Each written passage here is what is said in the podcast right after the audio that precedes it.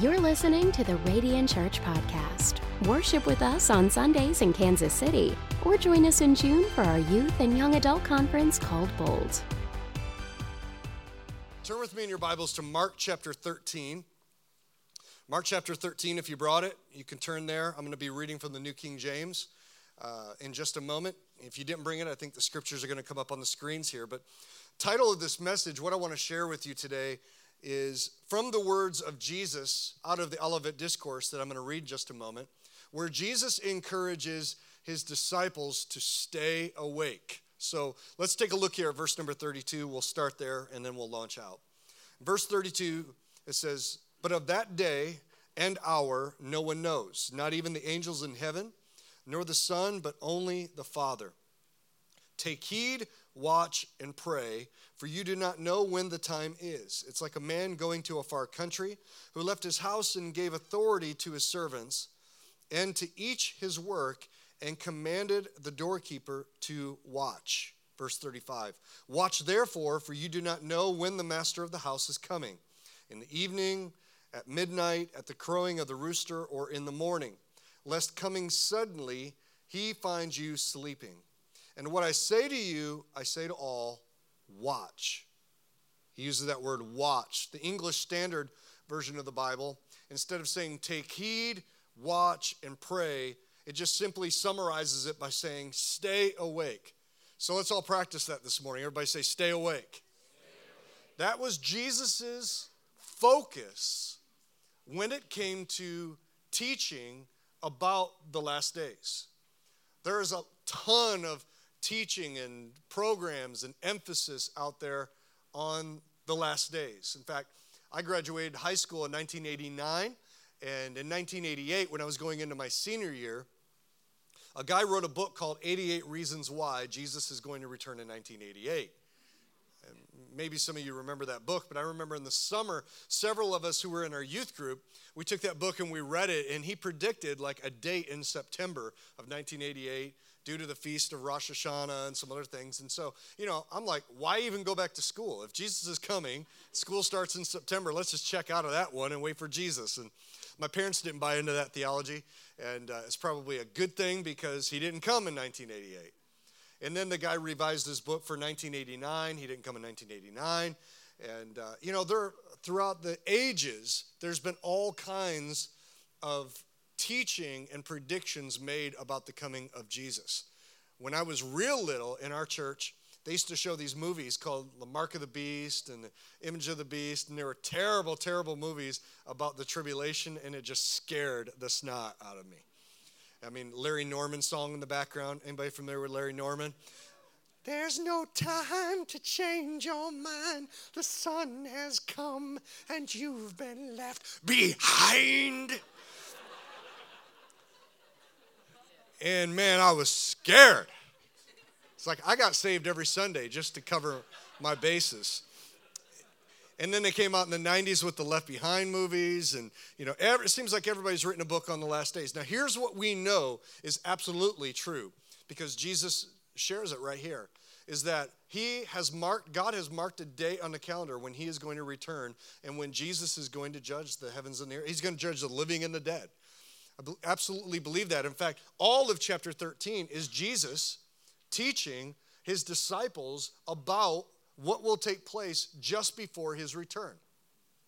The signs, the well, he starts with the destruction of the temple, and then he talks about just before he returns of wars and rumors of wars, kingdoms rising against kingdoms, rumors of wars, earthquakes, famines, pestilence, all that kind of that kind of stuff. All these signs that would take place just before the return of the Lord. Jesus is teaching them that. So we know that it's true. And, and I really do believe with all of my heart that we're living in the end of the end times. I, I believe that the last days began on the day of Pentecost and will lead all the way up to the day that Jesus does return. And man, what a day that is going to be when Jesus cracks the eastern sky, steps out of eternity into history, and judges the heavens and the earth, puts evil away, sickness away. I mean, it's going to be an amazing, an amazing day. Nobody's, nobody's going to question who he is. We sang those words, he's not a baby in a manger anymore. I mean, that's going to be a powerful, powerful day. But in spite of all the teaching that Jesus does in the signs, of the, of the end times. It's amazing to me, though, that Jesus' focus, his primary focus, was not so much on the external events that would take place as much as it was the internal preparation of his disciples living in the middle of that. He said, Look, this is going to happen, but what I want you to do is I want you to take heed, watch, and pray, or stay awake. He said, It's interesting, Jesus said four times in five verses, stay awake. When this happens, stay awake. Make sure that you stay awake. Whatever you do, don't fall asleep. And what that's talking about is spiritual slumber. Jesus is literally saying that the greatest threat facing the church that will be alive on the planet just before the return of the Lord has nothing to do with the things that are happening around us. It has everything to do with the spiritual state of our heart. Spiritual slumber is our greatest enemy. Falling into a state of spiritual slumber. I mean, when the signs happen, it's amazing how startled we get out of our sleep. When we fall asleep, we don't know we're falling asleep. You just kind of drift off, and then something will startle you, and then all of a sudden you're just like, "Whoa, whoa! How did? When did I fall asleep?" If you've ever been driving and accidentally dozed off for even a second, and all of a sudden, "Whoa! How did that happen?" You don't know that it happens. It just happens one degree at a time, and that's why Jesus was saying, "Stay awake." Now, when I preached this message at, uh, at Radiant in Kalamazoo, my son, who's 22, he came up to me afterwards. He's like, Dad, it's not stay awake. I'm like, What is it? And he's like, It's stay woke. I'm like, What does that even mean? He's like, Just trust me. Stay woke. So, just want you to hear Jesus saying to you this morning, Stay woke. That's what he wants out of us, to stay woke. Because your greatest threat in the day that you live in, in the hour you live in, has nothing to do with what's going on on the other side of the planet. It's not the false alarm of the ballistic missile about ready to hit Hawaii. It's, it has nothing to do with that. It's, it's not even the fact that Kansas City Chiefs aren't going to go to the Super Bowl again this year. The only team that has more faithful fans, by the way, than the Kansas City Chiefs are the Detroit Lions. Come on, man, since 1955. So it has everything to do with your soul, keeping your soul calibrated to the kingdom of God there is this physiological phenomena that is beautiful. It's, it's so intricate that God has hardwired into the human mind, into the human body. It's something called a circadian rhythm. How many have ever heard that term before? A circadian rhythm. A circadian rhythm is a way that God has programmed the wiring of our brain to our bodies that controls our sleep patterns. And a clinical definition of a circadian rhythm is this it's a physical, mental, and behavioral changes that follow a cycle, responding primarily to light and darkness in a person's direct environment. It's controlled by nerve clusters just above the optic nerve behind the eye. So it's this process, it's a cycle that responds primarily to light and darkness in a person's direct environment. And what happens is when light, when it's daytime, and light comes through your eyes, the nerves in the back of your eye send a message to the brain hey, it's time for us to be active, it's time for us to be at work, it's time for us to get going. So flip all the lights on in all the rooms of the house of your mind. And so that's why you wake up. But as your eye begins to take in less and less and less light, and it gets darker and darker and darker, it also sends a message to the brain hey, it's time for us to wind down. It's time for us to turn certain rooms of our mind off so that we can begin to go to sleep. And so when it gets dark out, that's why you begin to get tired, and that's why when the sun comes up, it's hard to stay asleep. If you've ever tried to work third shift, you, you, you've come face to face with your circadian rhythm because it's hard to go to sleep at 3 o'clock in the afternoon. It's hard to sleep for six hours straight in a deep REM sleep when it's light out. Why? Because your, your body is used to a circadian rhythm and you do this over and over and over again, your body knows when it's time to be awake, when it's time to go to sleep. It's a beautiful thing that God has done in our physical bodies. It's beautiful until you experience something called jet lag. If you've ever traveled across time zones, you've experienced jet lag, uh, three, four, five hours at a time. You go to another time zone, and it's really extreme. Jane and I, in November, we went to Russia, left on Thursday, and came back Monday. So I preached in Moscow and never went to sleep. I mean, I slept like two hours a day the whole time because my mind was connected and calibrated to the time zone where I'm at in home. And it doesn't matter that at 2 in the morning in Moscow, that it's, you know, whatever, 10 a.m. in Michigan. So I'm wide awake. I'm watching Netflix, doing whatever I can do to kind of pass the time because there's no way in the world my body will go to sleep. Because here's what jet lag does your mind is calibrated circadian rhythm to the time zone that you live in, your direct environment, and it creates a pattern. But then you get in a plane, a plane, and you unnaturally travel across five, six, seven, eight, nine, ten time zones, where it's the exact opposite, and it's nighttime here, but where you're from, it's daytime. So in the middle of the night, you're wide awake. Now, the goal when you travel is to, as quickly as possible, get your mind and your body calibrated to the new environment that you're in. Not home, but here. You want to you want to get calibrated. That's true when it comes to jet lag in the natural, but spiritually speaking, it's the last thing that you want to do. Spiritually speaking, we never want our hearts to get calibrated to the world that we live in. Why? It's because you see, when you get saved, God translates you out of the kingdom of darkness and He brings you across time zones into the kingdom of light, in the kingdom of truth, of faith, hope, and love. That's the new time zone. Philippians says that you are now a citizen of heaven. Ephesians 2 says that you are seated with Christ in heavenly places. Second Corinthians says that you're an ambassador of Christ. It says in Ephesians chapter 2 that at one time you and I were lost in our sins, foreigners and strangers from the commonwealth of Israel and the promises of God in this world without God and without any hope. But then the next verse says, But God. In Jesus, we get pulled up out of our slavery and brought into sonship. We get taken out of darkness and brought into light. We get taken out of the time zone of wickedness and darkness and gross darkness and sin and death. And we're brought into an eternal kingdom of light and hope and love and peace.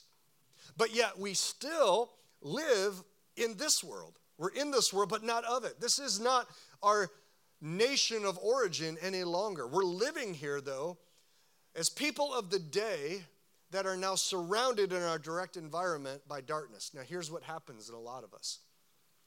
We get saved and our heart is filled with light and truth. And now, even though we look exactly the same as we did on the day we, we got saved and gave our lives to Jesus, we're now from a different place. We're now foreigners and strangers. Heaven is our home. And our heart is now calibrated by the Holy Spirit to heaven.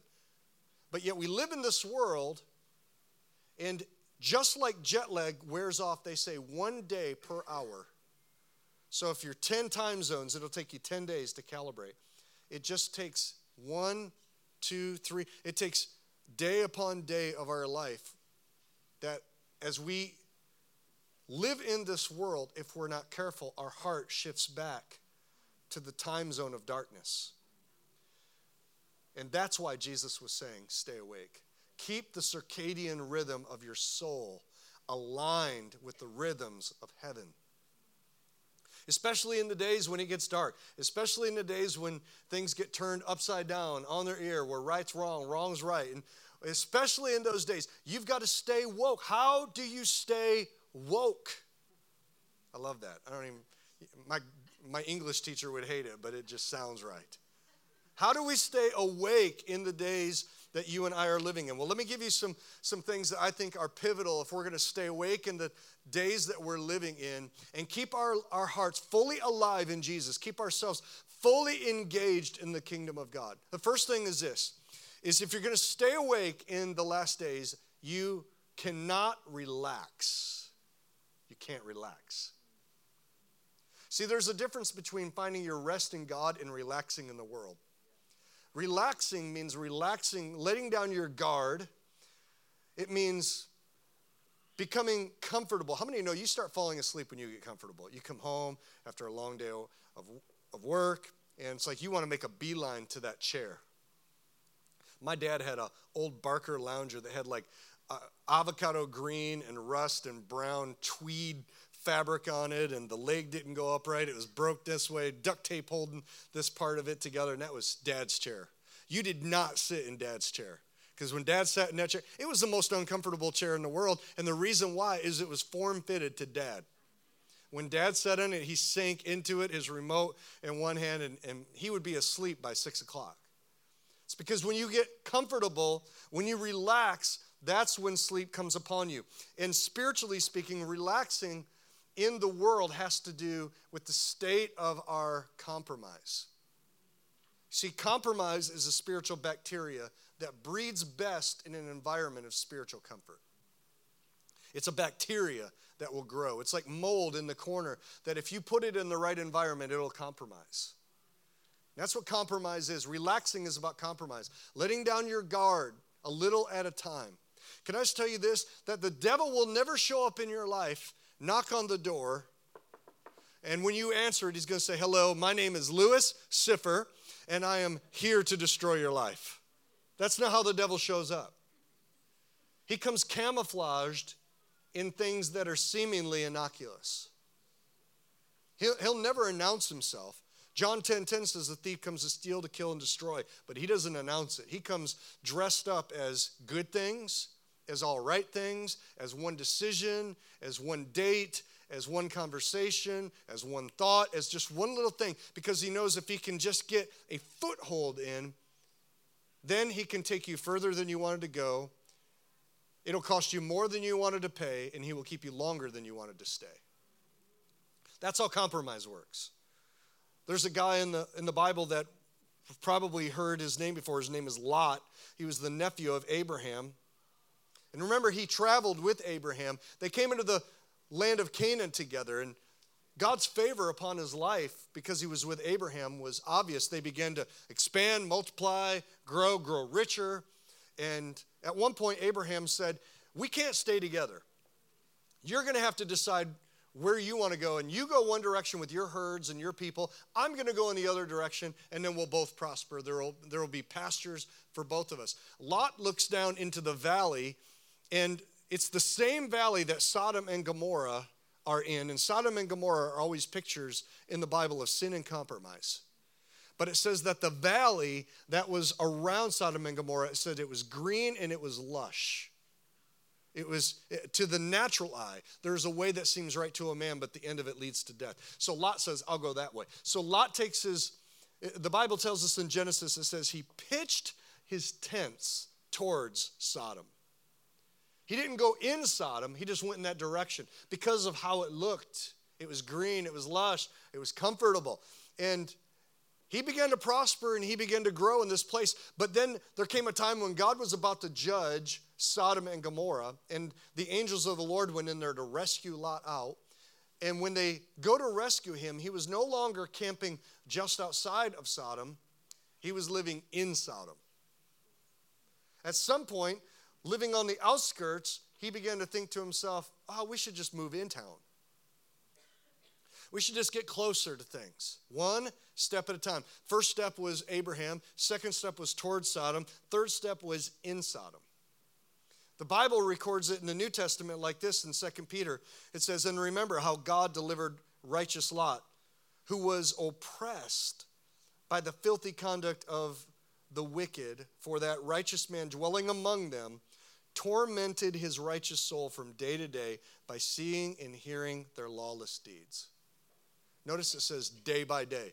Most compromise in our life doesn't happen in a single day, it happens day to day.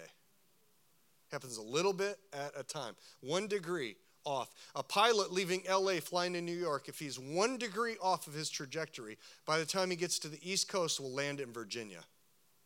It's one degree that changes everything in our lives. So if if we compromise, we will eventually give way to spiritual slumber. Everybody say, stay awake. Number two is you got to stay in the light. If you want to keep your circadian rhythm alive, you got to stay in the light. One of my favorite scriptures is the longest chapter in the Bible. It's Psalm chapter 19. It says, Thy word, O Lord, is a lamp unto my feet and a light unto my path. You see, we need to have the light coming into our eyes to keep us awake physically. We need the light coming into the eyes of our soul spiritually on a regular basis. And what I find is so ironic is we are living in the one nation on the earth that has more Bibles than the rest of the world. We have so many Bibles, people. How many own a Bible? Raise your hand. Okay. How many own two Bibles? Raise your hand. How many own more than 10 Bibles? Raise your hand. I counted the other day, I have over 100 Bibles. I love Bibles. I give Bibles away, but I love Bibles. I collect Bibles. I'm a Bible junkie, I'm a bibliophile.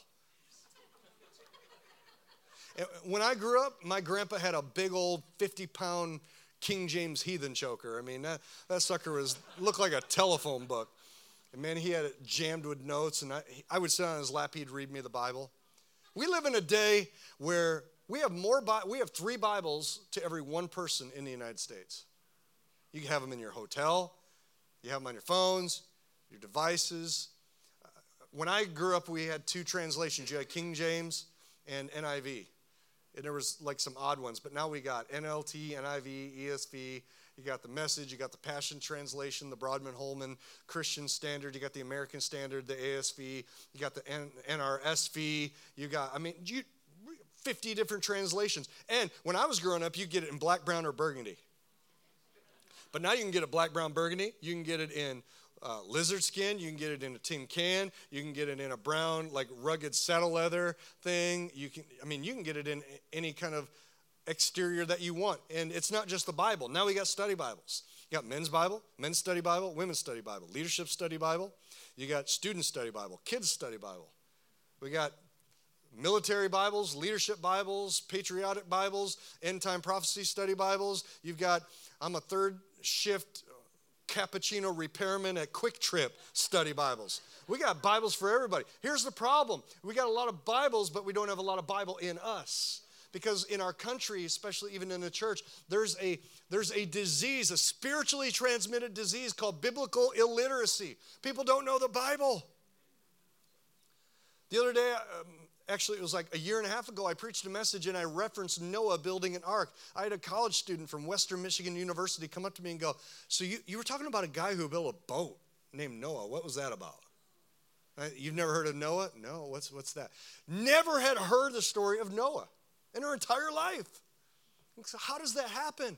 And here's what i know is the bible doesn't get in us by osmosis.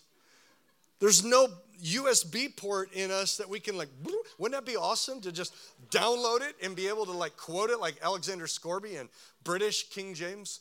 And the Word became flesh, and the Word was God, and the, Word dwelt among us, and we beheld Him as the glory of only. I mean, it'd be awesome, but it doesn't happen that way. We've got to become people that feast on the Word of God. Because every time we go to God's Word, it calibrates our heart to our home where we are from, from the kingdom. When all we're feasting on is social media, I mean, I love all the apps, but can I tell you, we spend way more time watching people's highlight reels. And I fear that there's a generation of us that are going to spend our time on social media watching other people fulfill their destiny and actually miss ours. Because your destiny is found by going into God's word, having the Spirit of God that's on the inside of you that inspired this begin to echo, repeat, and dissect God's word for you and give you revelation by which you can walk in. That's why fasting and prayer in these seasons are so important because as we feast on God's faithfulness, sometimes that requires us fasting on some things of this world. And in that environment, God speaks to us. We've got to believe the word and we've got to have the word on the inside of us. Somebody asked me one time, Do you really believe the Bible? I know you preach it, but do you really believe it? I believe that baby from Genesis to maps. Everything in, man. When it says genuine leather on the back, I believe that too. because it has changed my life. Third thing, if we're going to stay spiritually awake, is got to keep our focus. Everybody say focus. Keep your focus because if you lose your focus, you fall asleep.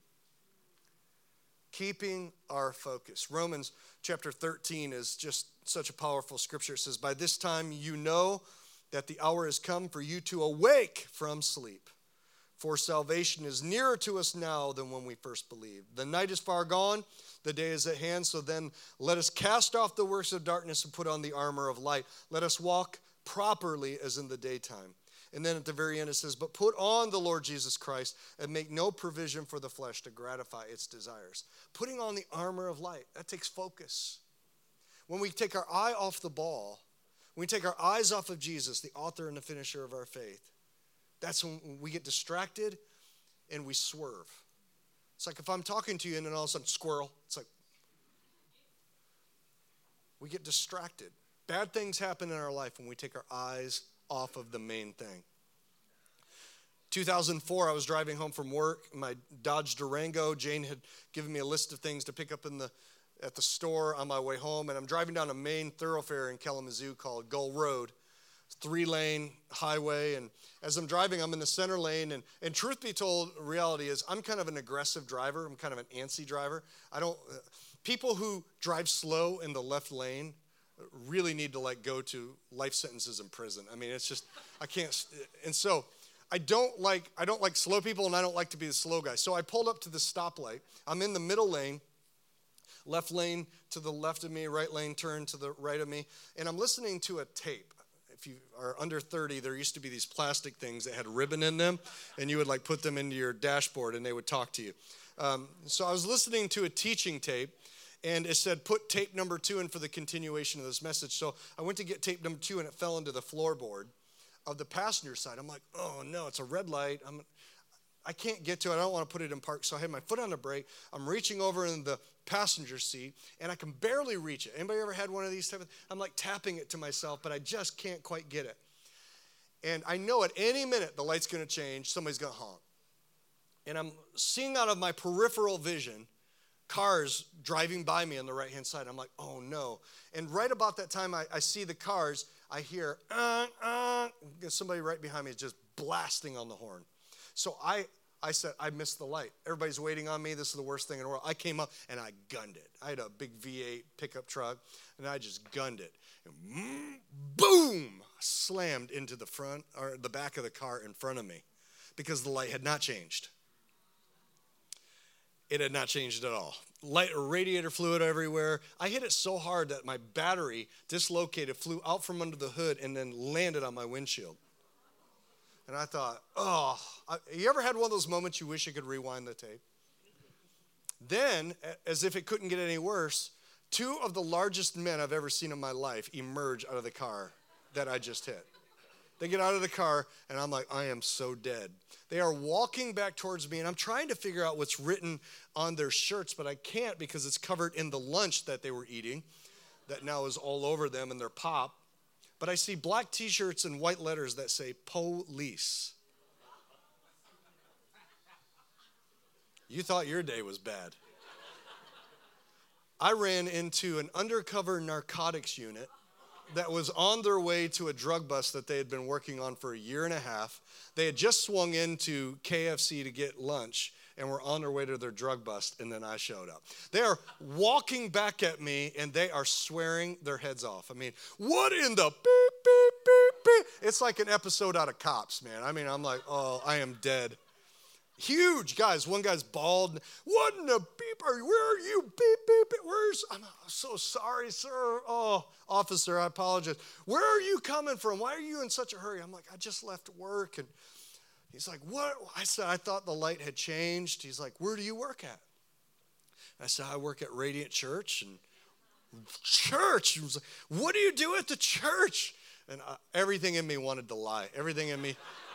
Everything in me wanted to say I'm a motivational speaker, but, but I didn't. I said, um, well, I'm the, I'm the senior pastor. Immediately, the guy who was swearing at me snaps to and does one of these things. He goes, Father, I am so sorry for my language. I am so sorry. The other guy just, the other guy just looks at me and he goes, he doesn't know what to say. He goes, um, uh, my mom has a Bible. Now, Normally, I don't let people call me father. But in that moment, I said, You are forgiven, my son. I, I bless you, my son. Whatever. Is it this way? That way. Okay. And I got three major tickets. Bad things happen when you get distracted. Because what you think is happening is not what's happening. That's why the writer of Hebrews says, keeping our eyes on Jesus, looking unto Jesus, the author and the finisher of our faith. As much as you needed to have your heart focused on Jesus for him to start the miracle of your salvation, you need to keep your eyes on Jesus every day of your life for him to finish the miracle of your salvation in your life. It's not that you earn your salvation, but he's the one leading us through the darkness, keeping our hearts calibrated to the things that are significant and important. It's important that we stay awake. I'm going to invite the worship team wherever they're at. They can they could make their way up here. I got through three of six points. Here's the main, here's the main thing. Here's the takeaway. Is that we're living in a world that very easily can throw the alignment of your heart off.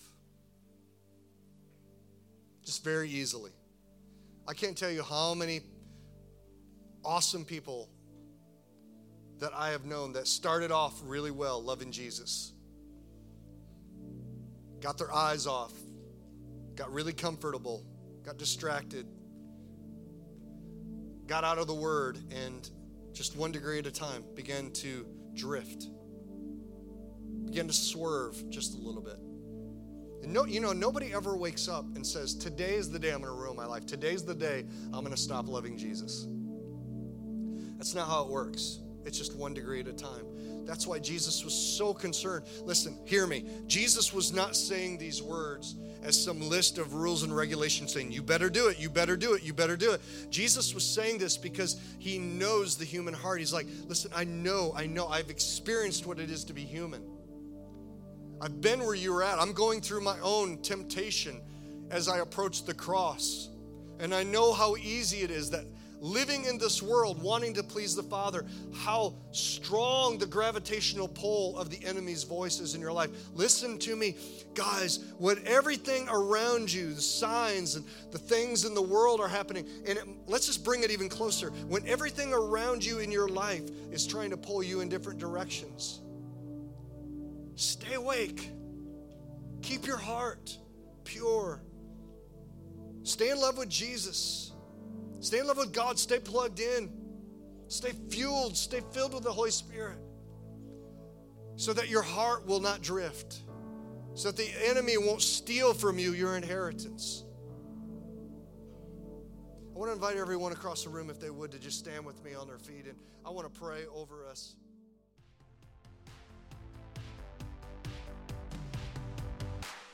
If you would like to follow Jesus, we'd like to connect with you on your journey. Email us at follow at radiantchurchkc.com. If this ministry has encouraged you, we'd love to hear your story. Email us at mystory at radiantchurchkc.com. If you'd like to invest in Radiant Church, please click Give on our website, radiantchurchkc.com. Are you a young adult and interested in spending a year in Kansas City at Radiant Church? Check out radiantintensive.com. Thanks for listening to the Radiant Church Podcast.